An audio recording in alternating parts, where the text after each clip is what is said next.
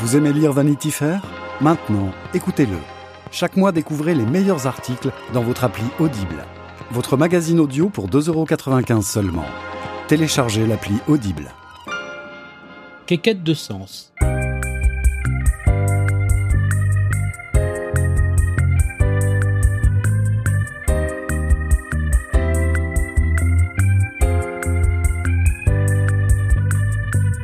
Pénoplastie, soufflé ou béchamel En pleine hystérie MeToo, alors que les têtes tombent pour avoir trop eu les mains baladeuses, nos amis allemands s'énervent dru car ils ne sont plus champions du monde de pénoplastie. Vassistas. La pénoplastie ou phalloplastie consiste à augmenter chirurgicalement la taille en longueur comme en épaisseur du pénis. Camouflé, ce seraient les Français qui les auraient détrônés. Une affirmation à prendre au conditionnel, vu qu'il n'existe aucune statistique hexagonale sur la question. On ne sait pas non plus exactement si ce néo-leadership porte sur le nombre de pénoplasties effectuées, sur le nombre de chirurgiens spécialisés, de cliniques dédiées ou des kilos d'os de sèche greffés clandestinement dans le laboratoire du docteur Bitagenou. Tout ce qu'on sait, c'est qu'il se pratique chaque année dans le monde plus de 20 000 actes de pénoplastie que le Venezuela, l'Espagne et l'Italie sont en tête d'huile parade des mâles pénoplasticisés, loin, bien loin, devant les 3000 teutons ayant officiellement sauté le paf pour s'offrir une opération de surdimensionnement du sexe. Ce qui surprend, vu que la majorité des mâles teutons s'avèrent déjà fort fiers de ce que la nature leur a consenti.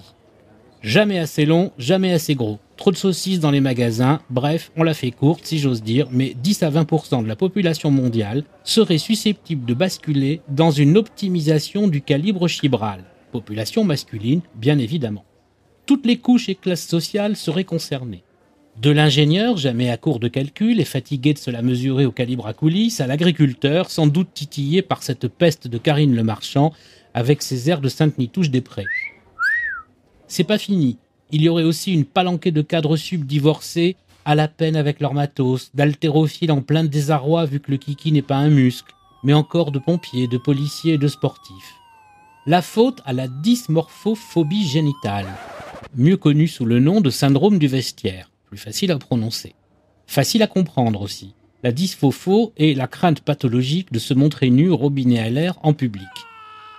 No panique, en public égale vestiaire plus douche en équipement collectif obligé par la pratique d'un métier ou d'un sport, voire de sauna. Bizarre, la zonzon ne figure pas dans le paysage.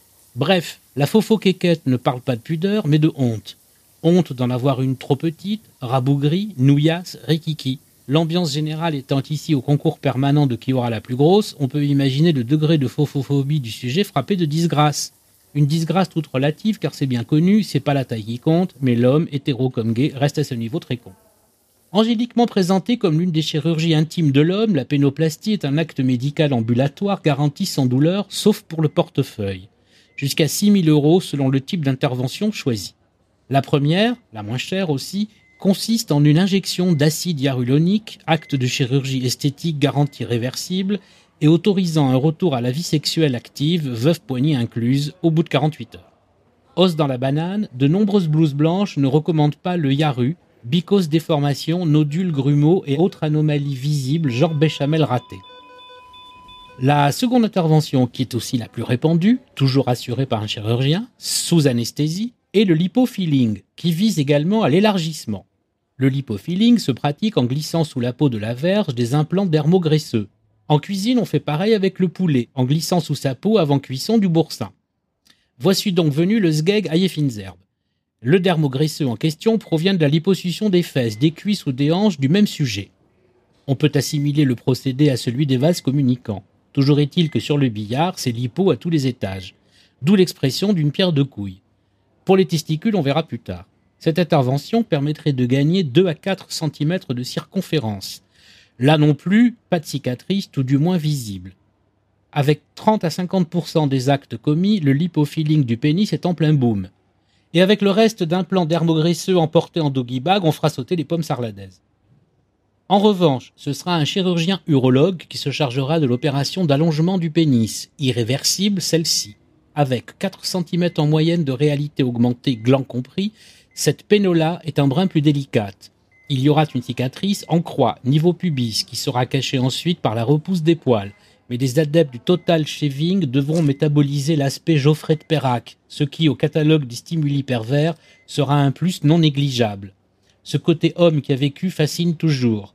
Après Scarface, Scarpen, forberie comprise. Décrire ici cette opération pourrait choquer les plus jeunes. Pour les plus vieux, c'est foutu, et mieux vaut vous rendre à la case lifting des testicules sans passer par l'avenue Montaigne.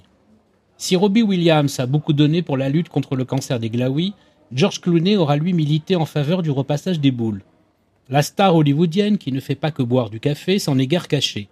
Le scrotum effondré, il s'est fait remonter les joyeuses à la verge en se faisant raboter la palmure scrotale.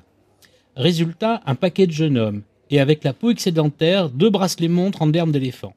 Rigoler, se mettre le bistouri dans l'œil. Le lifting des testicules est l'une des opérations de chirurgie intime masculine les plus pratiquées, assimilable en taux et effet à la réduction mammaire.